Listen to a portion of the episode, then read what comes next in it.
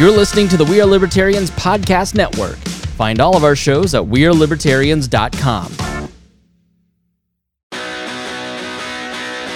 Well, hello, hello, my lovelies. Welcome to another episode of Gingerarchy. I am your hostess with the mostest.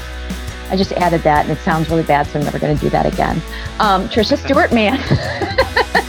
Sometimes I try things. I'm back with video. It's been a while. Unless it's been on the main show, I have not done video in a while. But I feel like my hair is fabulous, so I'm going to do that today. I have an awesome guest. I think you guys are going to learn a lot. And I think people are going to be particularly interested as of what has happened over the last couple days. I have Sterlin Lujan. Please tell me I pronounced that correctly.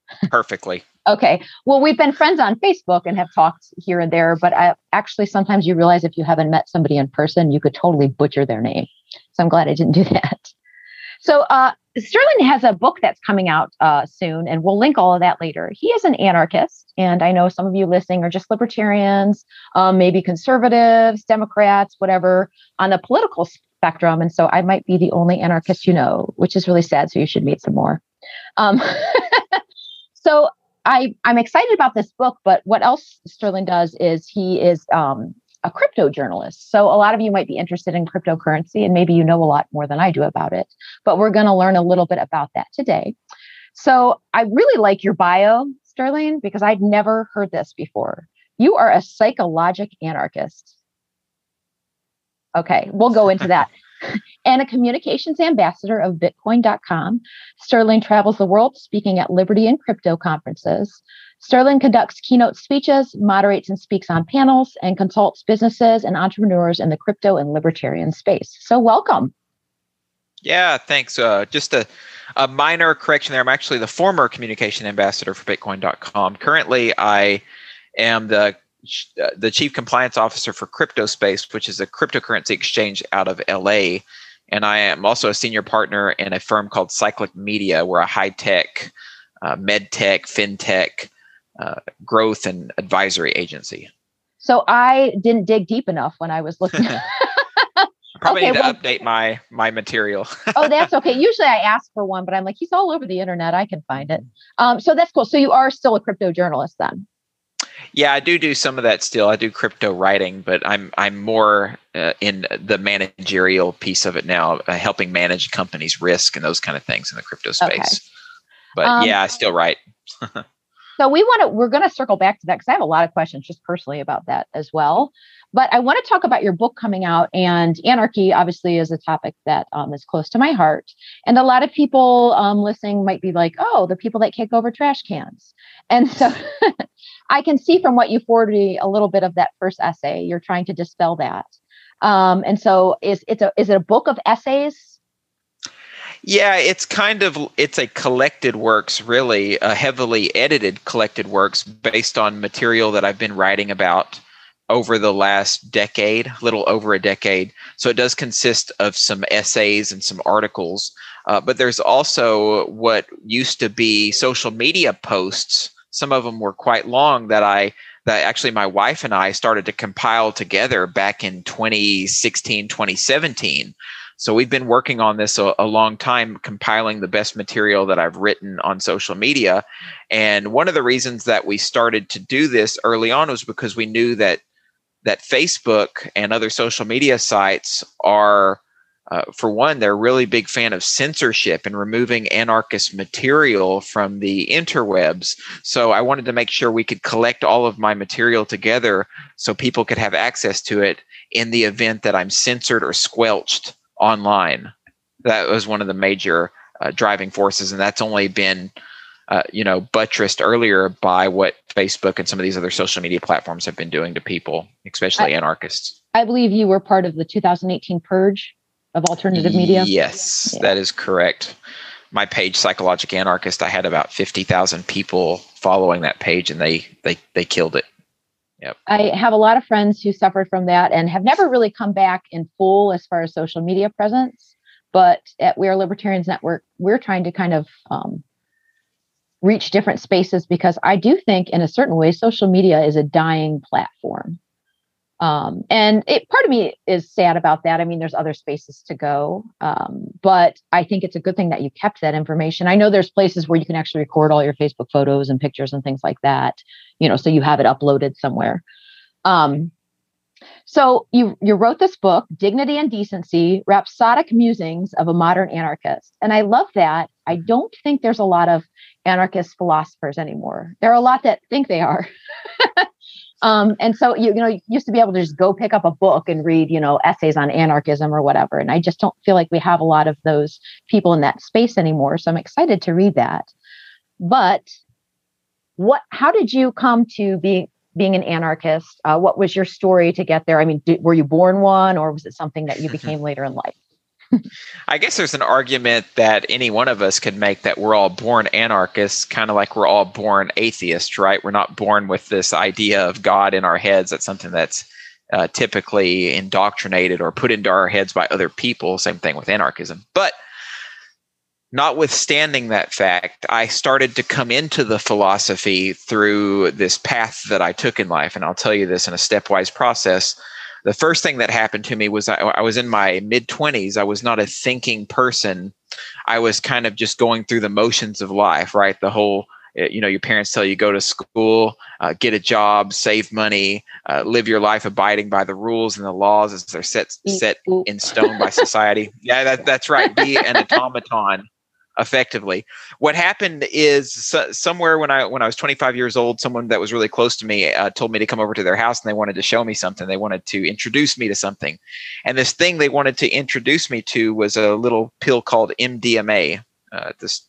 Nowadays, kids refer to it as Molly, right? It used to be called ecstasy. MDMA just stands for methylene doxymethamphetamine. So this technical term is it's an entactogen and a pathogen. It invokes, heightens our empathy response and adds a stronger sense of tactile sensations, right? I took this pill and it absolutely woke me up. I burst open from this cocoon of non-existence and non-thought. Suddenly, I started to question everything, and that's when I started to peak on the drug. I was touching myself. My eyes were rolling in back of my head, and I was like, holy shit, this is profound. So not only did I have these bodily sensations, but my mind, for the first time, it felt like it started to work.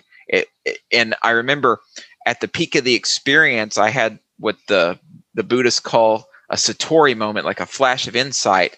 And then I started repeating this mantra to myself. I started to say that I'm smarter than anyone that's ever told me that I am. I'm a lot smarter than anybody has ever told me that I am. And I kept repeating this to myself. And then I had a flashback on my, growing up and going to school and being put in remedial math classes. I was like rediscovering my trauma.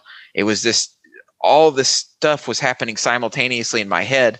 And then on the come down of the experience, I thought, I'm no longer going to live the way that I've been living. So I experienced a quantum personality shift. I changed in the moment. Suddenly, I wanted to read books, not just for the purposes of escaping reality, but for actually wanting to learn more.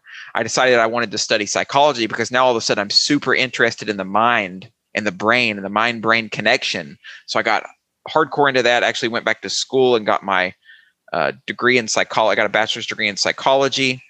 And then I started I want to help people now. So I went and started my master's degree, and I didn't finish that. That's another part of the story, and we'll get to it. But the whole idea here is that this woke me up. And one of the main things that I started to question was the status quo, right? The common narrative. I took this pill, and I remember being told that these drugs will ruin your life. They'll destroy your life. They're no good for you. But this had the opposite effect. It woke me up, and I realized I want to do more with my life.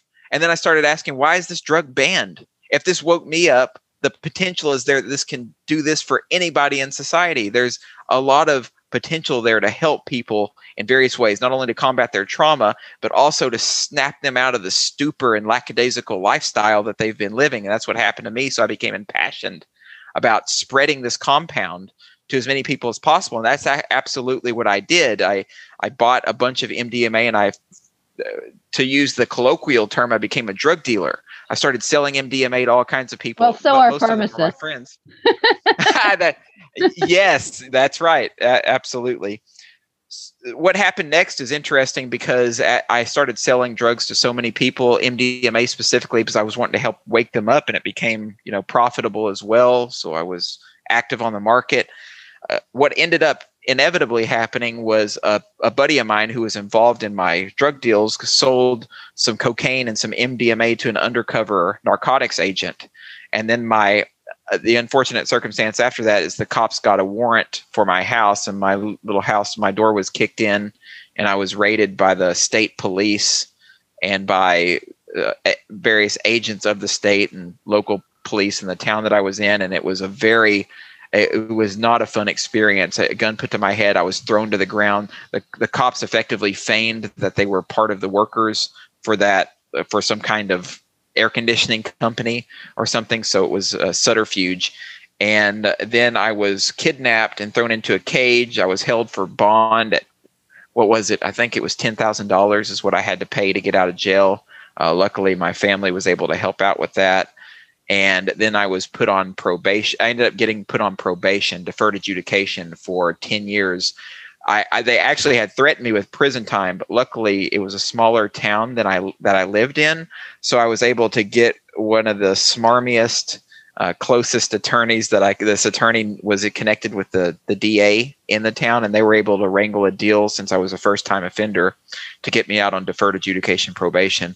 But get this, it took a year for me to actually, because of the drug war, all the courts are always overfilled. So it took a year for me to even go to trial for this. And this is where major changes happened in my life. I'd already woken up to the idea that something was wrong in society on a fundamental level as a result of the MDMA. Well, all this did was expedite my movement or my change into an anarchist, because now I had a year to ponder what had happened to me. And during this period, my family, my parents, my friends, everybody begrudged me for doing what I did and made me out like I was a bad guy. I was just consensually trading drugs in a market environment to people who wanted it. It's not like I was on the kindergarten playground and handing drugs to children, right? These were all grown, consenting adults. So I asked the question a lot, what did I actually do wrong besides help people wake up, right? Besides facilitate an altered state of consciousness in other people's minds? Right? I didn't do anything to hurt anybody. So why did men with guns come to my house and kidnap me and take me to a cage? So at this point, I started reading a lot more books on these political subjects. And I inevitably, this was around 2009, by the way. And it was during the Ron Paul Lovolution. And so I started following Ron Paul. It's like, this guy's against the drug war. This guy knows what he's talking about.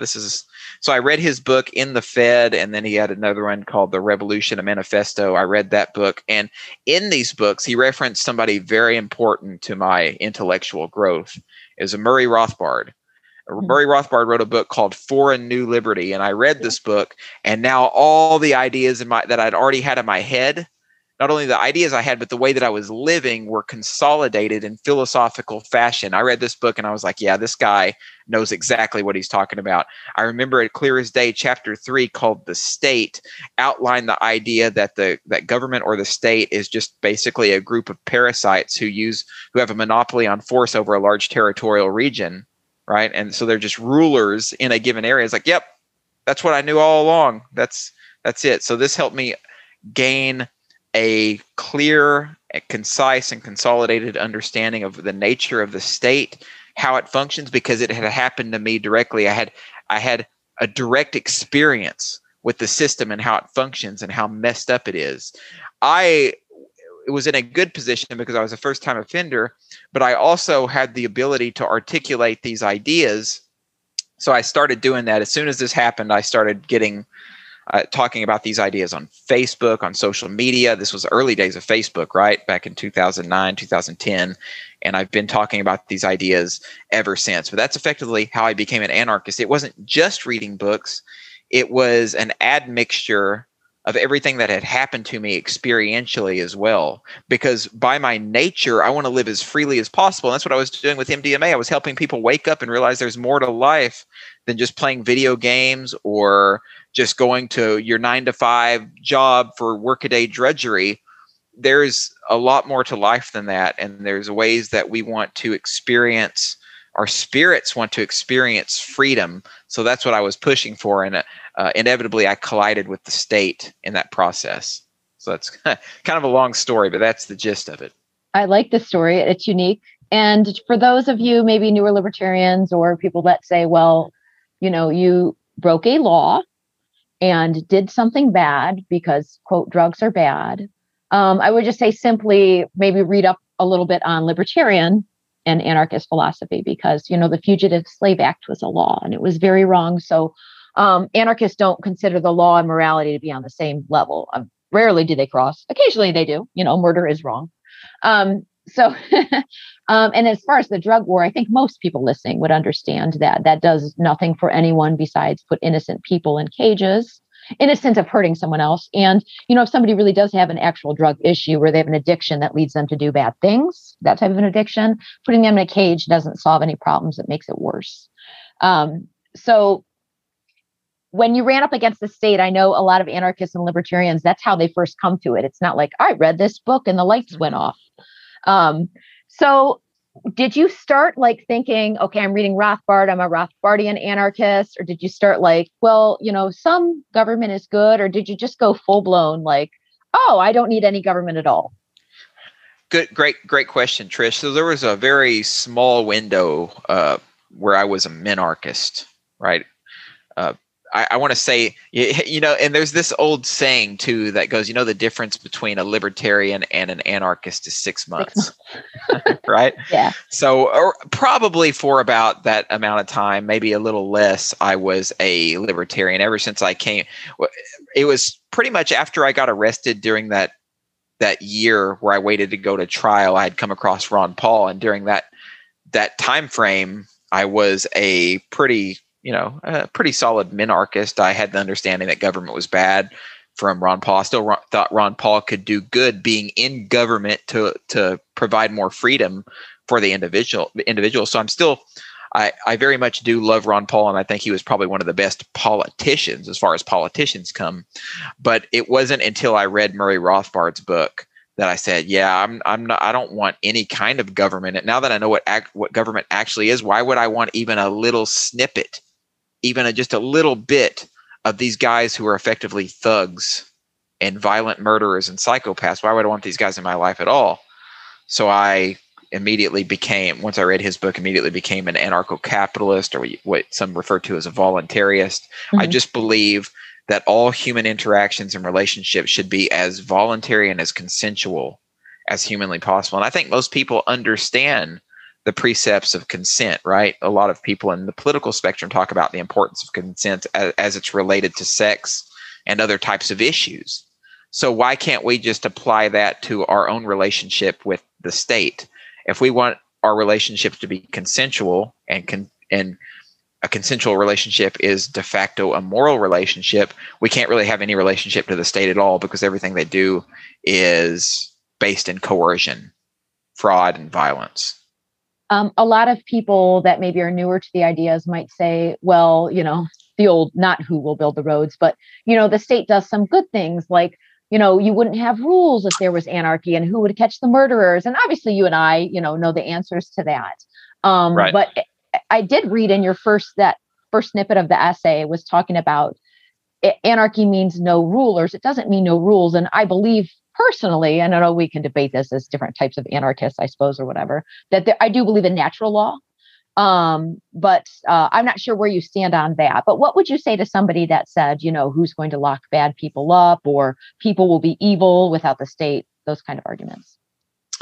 Yeah. So, I mean, this is a tough argument because there's one problem that comes with this particular argument, that to the people who say, well, what about all the actual bad people, the murderers and the robbers? Well, the first issue is this is circular, right? Because if your knee-jerk reaction is to look at having the state manage this, well, the people who run the state are actually thieves, murderers, and the very people that you're talking about. So you have a logical problem out of the gate with advocating for the state to take care of these issues. So that's one problem. But to get more down to practical reality, I think there's a lot of ways we can handle these situations, and we've seen it done before. I like to reference Gaelic Ireland.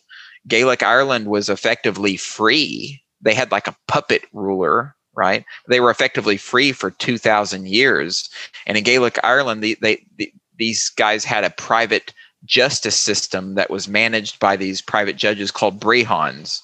And with Brehon law, there was no such thing as a crime against the state. So that's a big issue. In modern society, there's always a lot of the crimes that shouldn't be crimes because they're consensual are crimes against the state.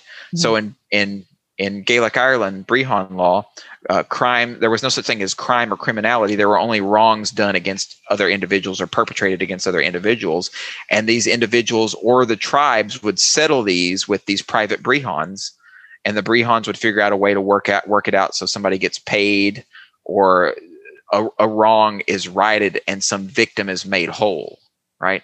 So, and this worked out very well in the society because they had these insurances called sureties, and the sureties they actually used to build out this infrastructure for a society based on righting the wrongs that people do to each other rather than to the state. Mm-hmm. And this lasted 2,000 years. And yes, there were still fights. There was some kind of tribal warfare. There were skirmishes. It was by no means perfect, but it does speak to the idea that a free society can function based on private arbitration, or what we refer to as dispute arbitration. We don't need rulers, kings, thieves, kleptocrats, and these other individuals telling us how we should manage our affairs or how we should solve problems. We have the ability to work together to figure out how to solve those. And the modern term for this, of course, is called a DRO, or a dispute resolution organization, or a private defense agency. You can create these kind of agencies, and they can work based on the market, voluntarily and consensually, to help us solve problems and help us work together. The last thing you want to do is elevate the people who are perpetrating bad against you as the people who are allegedly going to solve these problems. It doesn't make any sense. And besides that, it's outright dangerous because it creates a situation where corruption automatically runs rampant, which is the case in the US and everywhere else that has democratic governments right now. Yeah. And unfortunately, sometimes I always say, like, if I'm going to call the cops on somebody, then I ought to be prepared for the cops to take their lives. So they do have a monopoly on force. If I feel like, someone has taken my child or, something to that, then I will call them but other things, it's so funny. You can take small cases. I had a neighbor his dog pooping in my yard, and he wouldn't listen to me. I tried several times to write him nice notes and say, listen, I believe in personal responsibility. He was trying the most adult way, and he didn't do it. So I did call the HOA, but they don't have guns. So it did get resolved. And I think in a private society, I mean, in the end, we're going to have HOAs and private courts and security. And obviously, the dollar speaks to that too. So, if you're paying for goods and services, and the services suck, well, people will stop paying for them. So there's a lot of checks and balances. And I think, sometimes it's hard to think on that grand scale of, murder and robbery and those kind of things. But like you said, it happens and it can be achieved. We just, we live in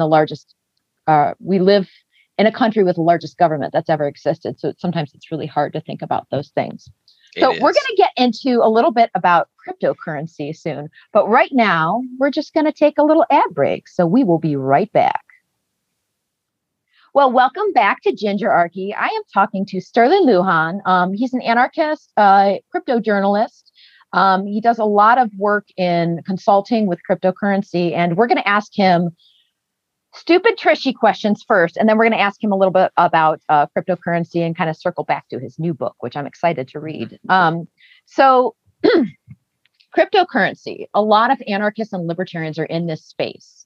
Some people might not understand how they're correlated. So what does anarchy have to do with cryptocurrency?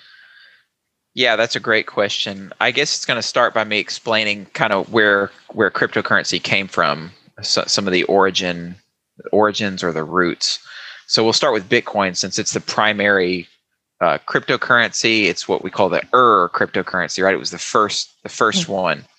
So Bitcoin was created on the heels of the 2007 and 2008 financial collapse. And there's a reason why it was created on the heels of the financial collapse. If you read the white paper by the creator, the creator's name is Satoshi Nakamoto, and that's just a pseudonym. We don't know who it is. We don't know if it's a he, she, it, or alien, right? Yeah. Completely anonymous person still to this day. So when Satoshi Nakamoto wrote the white paper, which is just a scientific paper describing the technology, one of the key phrases in there is that this technology is going to be used to disintermediate trusted third parties. And now let's tie that into another piece of that. When the technology was created, in the vast ledger, the ledger technology that Bitcoin runs on top of, the first block had a text message from the creator, and that text message says, "Chancellor on the brink of second bailout."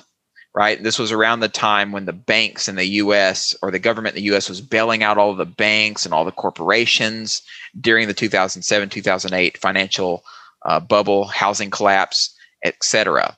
So the idea here was that there was a gigantic amount of fraud perpetrated against the American people and people all across the globe by bankers, by all of their friends, by government agencies and their control over fiat currency. So what we needed to create was a decentralized currency, or a type of currency that an individual cannot control, or a small group of individuals cannot control. As we now know, with the fiat dollar reserve system, these guys can literally press a giant red button and print out as much of this currency as they want. This is a phenomenon called hyperinflation, and some countries have been destroyed by hyperinflation. Venezuela is a good example. Their fiat currency called the bolivar has been printed out so much that it's virtually worthless. Families might be able to use it as kindling for the fire by the bedside at best, right? So we don't want that to happen in the U.S., even though the government claims that FDIC insurance protects us from the government, from funds being taken, seized, or hyperinflated away into oblivion. So, side note, don't you always laugh when you see that little sticker at the bank or somewhere that says, your money? That just makes me laugh. It's protected and insured. No. Yeah. Absolutely. Yeah, that's absolutely not the case. We always, so at the end of the day, we want to be able to protect our own money. And that's one of the reasons why cryptocurrency, Bitcoin specifically, was created, so that we have money or an asset that we control, right? And here's the beautiful thing about Bitcoin. It's a peer-to-peer decentralized technology. Peer-to-peer meaning that I can send my Bitcoin to Trish without some kind of trusted third party to manage those funds on either side of the transaction. The money literally goes right to her as if I had cash and just handed it to her, except everything happens electronically. But it's also borderless. So if Trish was in Japan and I'm wherever I am in the United States, I can still send the funds without having to pay a bunch of extra fees to governments, their agencies, or even the Western unions of the world, right? So, and the cool thing about Bitcoin that really fights the ambiguities and the nastiness of the system is that there's always a certain amount that the protocol is ever going to put into existence. And that's 21 million units of Bitcoin by the year 2140, if memory serves. So it has scarcity built into it, which is one of the reasons that Bitcoin is upwards of $40,000 a unit per coin right now. It's because no one can just arbitrarily create more of it out of thin air. So that that's it's a like, very controlled like a precious metal protocol, or something like that. Yeah, and actually the white paper, the original thought behind how to create Bitcoin, was modeled after literal mining of gold, right? So, and this is how it happened. I'm not going to get too technical here, but this is how it happens effectively. The Bitcoin is decentralized, meaning there's a bunch of miners, and these are just, they're really powerful computers across the world. Now they're mostly... they exist inside of mining farms, but these computers are effectively racing to solve a complex mathematical problem. And whichever one wins actually gets to not only secure a block of data on the Bitcoin network, which is just transactional data, but they also get to create a special section in the block for themselves for the creation of new Bitcoin. And I forget what the exact amount is right now that's being printed out. It changes. There's something called a halving. So every 4 years, the amount created and put into circulation is effectively halved. So there's a certain reward that each miner, if they win, if they solve that problem, they get that amount, right now as the reward for validating those blocks and also securing the network to make sure it's impervious to hackers and attackers. So it's a really amazing solution against this problem of people being able to control our money and our finances. Now, of course, this is a side discussion. Go ahead, Trish. You're going to say something. What you're going to talk about, that capital gain. Is that what you were going to go into?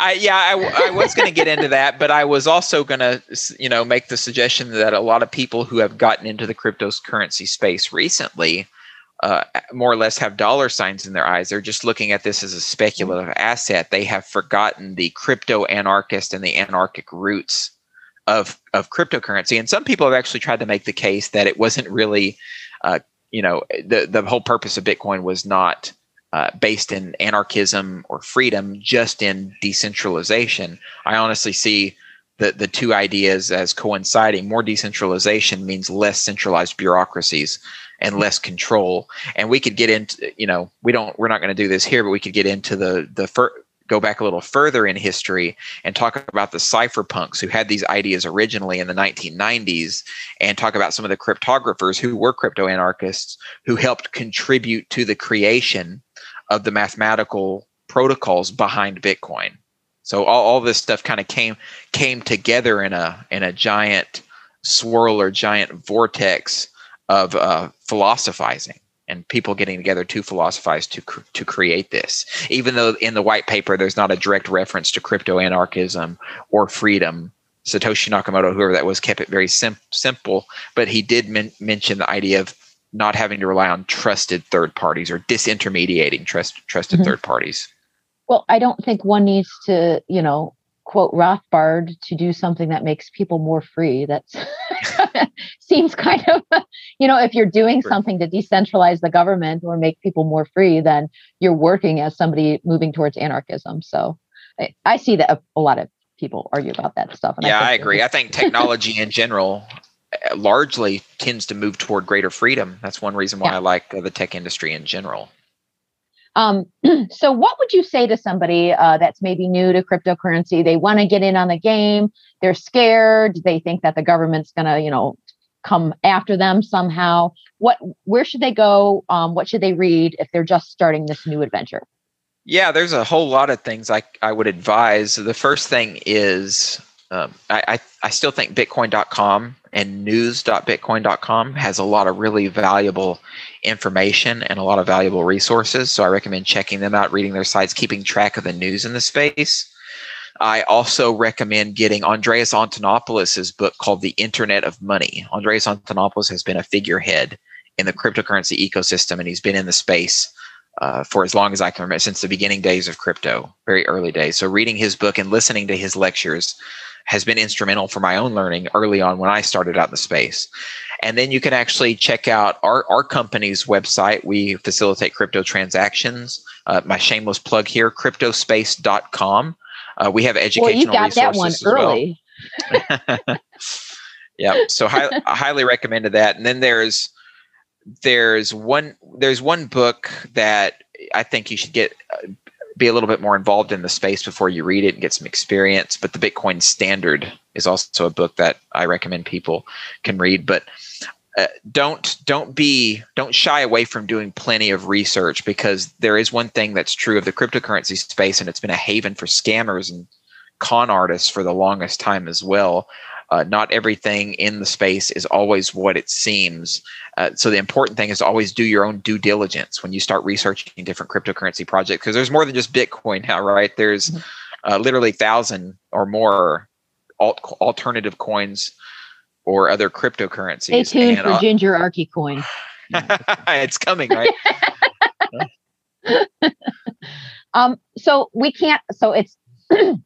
We're recording this Thursday, the 20th of May, so we can't not talk about what happened the last few days. What is your diagnosis of it, if you want to say that? And then what advice would you give to people that are basically pooping their pants right now? Okay, so we're talking about the market and what's happened in the last couple of days, right? Yep. To people who've been in the space, in the cryptocurrency ecosystem for more than 4 or 5 years, and for some people less than that, these kind of massive market shifts and this, for lack of a better term, volatility is completely normal. Yes, some of it is probably based on market manipulation, but guess what? Mm-hmm. This is a hugely free market, and the market is global. It doesn't sleep. Everybody can touch it if they want to touch it somehow. And because of this, the market is going to see massive fluctuations. And unfortunately, because it's still so, we're still so new in this ecosystem, the industry is still so new, individual celebrities still have a lot of influence on what happens in the market. So when Elon Musk makes a tweet about Dogecoin, it goes up or down. Or when Elon says that his company's Tesla is not going to accept Bitcoin for their cars anymore, it's going to have an impact on the market. And could this be these guys like Elon and Tesla, et cetera, manipulating the market behind the scenes? Maybe, maybe not. I'm not going to make that judgment call. But at the end of the day, the trend for Bitcoin and most cryptocurrencies has been up, unless those cryptocurrencies have been scam coins, in which case they've been eliminated from the market, right? Mm-hmm. So this feels perfectly healthy and normal to me. There's corrections. There is some manipulation. There's actors in the market who are what we consider whales, who can move the market just by doing, one or two transactions. High volume transactions, of course. So I would say there's no need to freak out.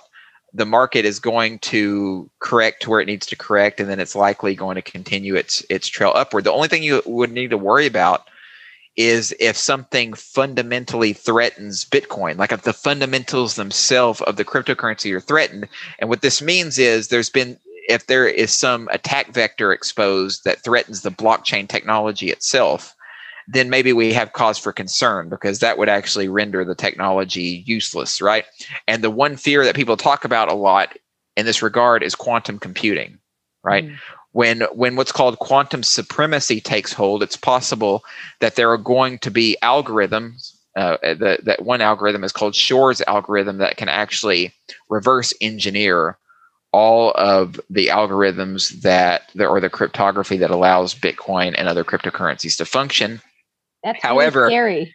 However, I was gonna attenuate the fear a little bit as well. There are different elements within Bitcoin, right? There's the blockchain itself. There's people's wallets. There's people's computers. And it's very unlikely that quantum supremacy immediately is going to create a scenario where everything just gets completely obliterated. For one, there are some quantum resistant algorithms built into Bitcoin, and some people still think SHA-256 is mostly quantum resistance, although that's highly debated by cryptographers and quantum professionals. But here's the thing: even if quantum supremacy becomes a reality tomorrow, all these cryptocurrencies have the ability to fork, which is effectively reversioning the software so that they do have more quantum resistant properties built into them. So that's the beautiful thing. These cryptocurrency blockchains are highly anti-fragile. They're not easy to break or to crack. Even upon quantum supremacy, the actors in the space can move very quickly to help protect their blockchains and protect people in the community from hacks and from various kinds of attacks. And people, since day one, since the creation of Bitcoin, hackers, and we're talking black hat hackers, white hat hackers, all these guys have been constantly trying to attack Bitcoin, and it's never fallen. Yes, people have had their personal wallets hacked, but all that requires is a hacker to get into their computer. Exchanges have been hacked. All that requires is a hacker to get into their servers. But this is the foundational technology. Blockchain technology has not been threatened yet, and I don't suspect that quantum computing is going to absolutely disable or destroy the technology. We're just going to grow with quantum computing, and what quantum computing actually implies is that we're going to have stronger forms of cryptography that we can actually apply to blockchain technology as well. So I'm actually optimistic about quantum computing and its implications for cryptography and for blockchain tech. So that kind of goes to my next question. It's kind of a two-pronged question. What do you see as the future of cryptocurrency? Do you see people using it, which you can use it as currency now, obviously, so I could go buy something. In fact, I have, and I'm buying something for my friend because she lives across a border and we can't Cash App each other. So I can send her some coins. But what do you see for the future of it? And then what do you see for the future of the US dollar? Do you think we're going to ride this debt out for 50 years, or do you think we're going to see a hard crash? I don't agree with Peter Schiff on a lot of things, but I think he's right when he talks about we're going to see a collapse of the dollar. There is, you can't hyperinflate the dollar to the extent that it has been hyperinflated and not to expect repercussions. The only reason why the dollar hasn't crashed is because it's a global reserve currency, and many countries around the world use it as their primary form of currency. But guess what? If indeed, I think this will happen, more people start using cryptocurrency to flout having to use the USD as a global reserve currency, all those dollars come flooding back to the US. And when this happens, there is a high likelihood that we could see finally see the full consequences of hyperinflation. But we see that all the time. Anytime price rises in the grocery store, anytime the price of gas goes up, or any commodity, that is a sign that we're already experiencing the effects of hyperinflation. We just haven't experienced the full effects since the dollar has been used as the global reserve currency. Here's an interesting thing that's happening with crypto. A lot of countries that are quote unquote sanctioned, like Venezuela, North Korea, there's some evidence out there that these countries are already starting to mine Bitcoin and other cryptocurrencies, and they're actually using blockchain technology to flout sanctions. And that's something that terrifies. I have this picture of Kim Jong mining Bitcoin. It wouldn't be stupid. I think, so what do you think is going on with China? I mean, obviously they're trying to crack down on it, but there's a lot of people in China with computers. So what do you think? This conversation can be about China and the US and some of the other major players together. So a lot of these major countries, these huge economic territories, are absolutely terrified of cryptocurrency and Bitcoin. And a lot of these places can't decide how they want to tackle it regulatory wise. So China has been on and off the ban Bitcoin hype since in the early days. They tried to ban mining, they've tried to ban exchanges, they've changed their mind, they've re-implemented bans, they bureaucratized the whole space. They're constantly worried about it. China is a more controlling communist type of nation that heavily tries to police everything that their citizens do. So there's a couple things possibly happening. They just haven't decided if they want to outright ban it, because they also don't want to destroy their own gross domestic product and the innovation that this technology brings. And also, a lot of people in the upper echelons of that society have Bitcoin holdings. So they know every time that we talk about banning, the price is going to go down. So there's probably some market manipulation mixed into all of this kind of stuff as well. I think ultimately what's going to happen, and this is my hope and wish and my own idealism. Well, you're a compassionate, positive anarchist, so I'm going to hope it comes true. Yeah, I want cryptocurrency to completely take over. I want mass adoption to occur. I want as many people leveraging it for everyday transactions as possible. To some degree, Bitcoin makes that a bit harder because fees are so high. There's some technological limitations there, but there are other cryptocurrencies like Bitcoin Cash, Dash to some degree, some other tokens, some other cryptocurrencies that people can use as cash every single day. And I think the more people that use them, the more or the less used fiat currencies are going to be. And people already realize the power that cryptocurrency has over fiat currency, right? Because now it's not the picture of a president looming over you with a gun on a dollar bill. Now it is maybe now it's the Dogecoin. Maybe it's Doge and the memes that have come to take back over society from the evil controllers.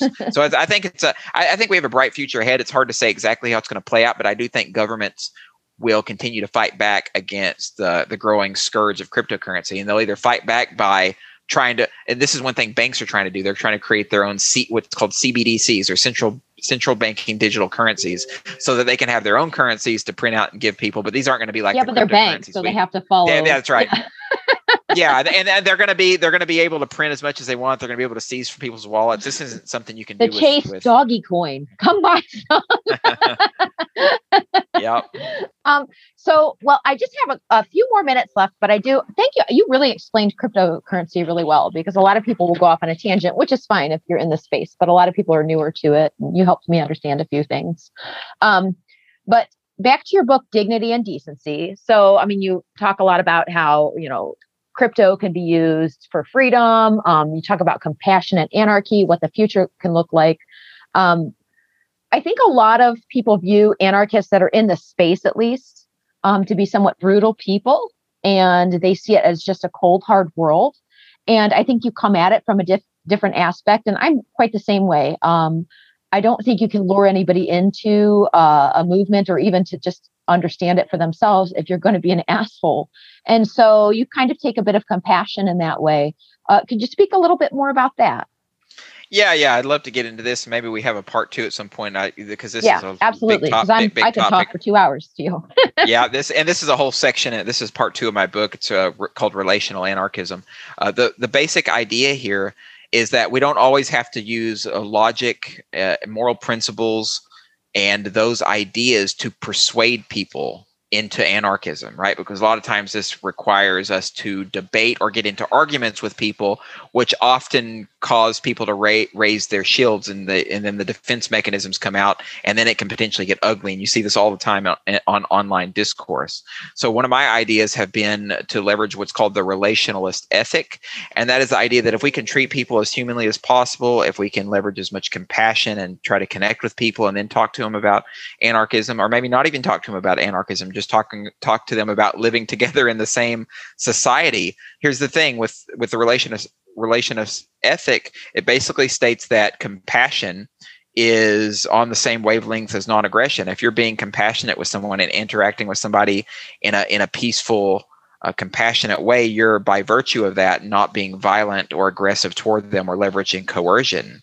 So the more compassion and dignity and decency that we have in society, the more that we're creating a freer society and freer communities to live within. Right? Because the two aren't correlated. Compassion is not typically correlated with violence. If you're being compassionate to somebody, you wouldn't, by the same token, say you're being violent. Removing the farthest away from violence. Yeah. And I do want to add this very important point too. The government is just a bureaucracy.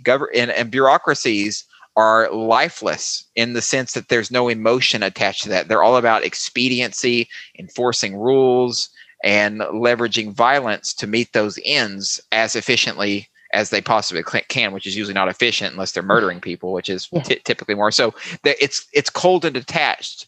There's no compassion in a bureaucracy by virtue of what it is. So it is, in my opinion, how humankind's lack of emotional attachment and compassion to others has manifested in societal organization, right?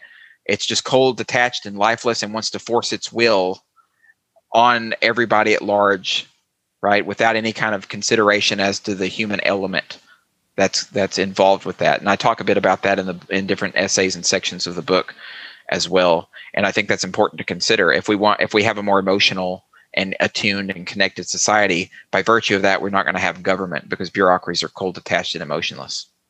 I actually want to have you back on soon, because I want to go into that. That's something I'm really passionate about too. But I'm also, you just shook my whole world, because I realized that compassionate conservatism isn't real. And all my days spent as a Republican activist have been lost.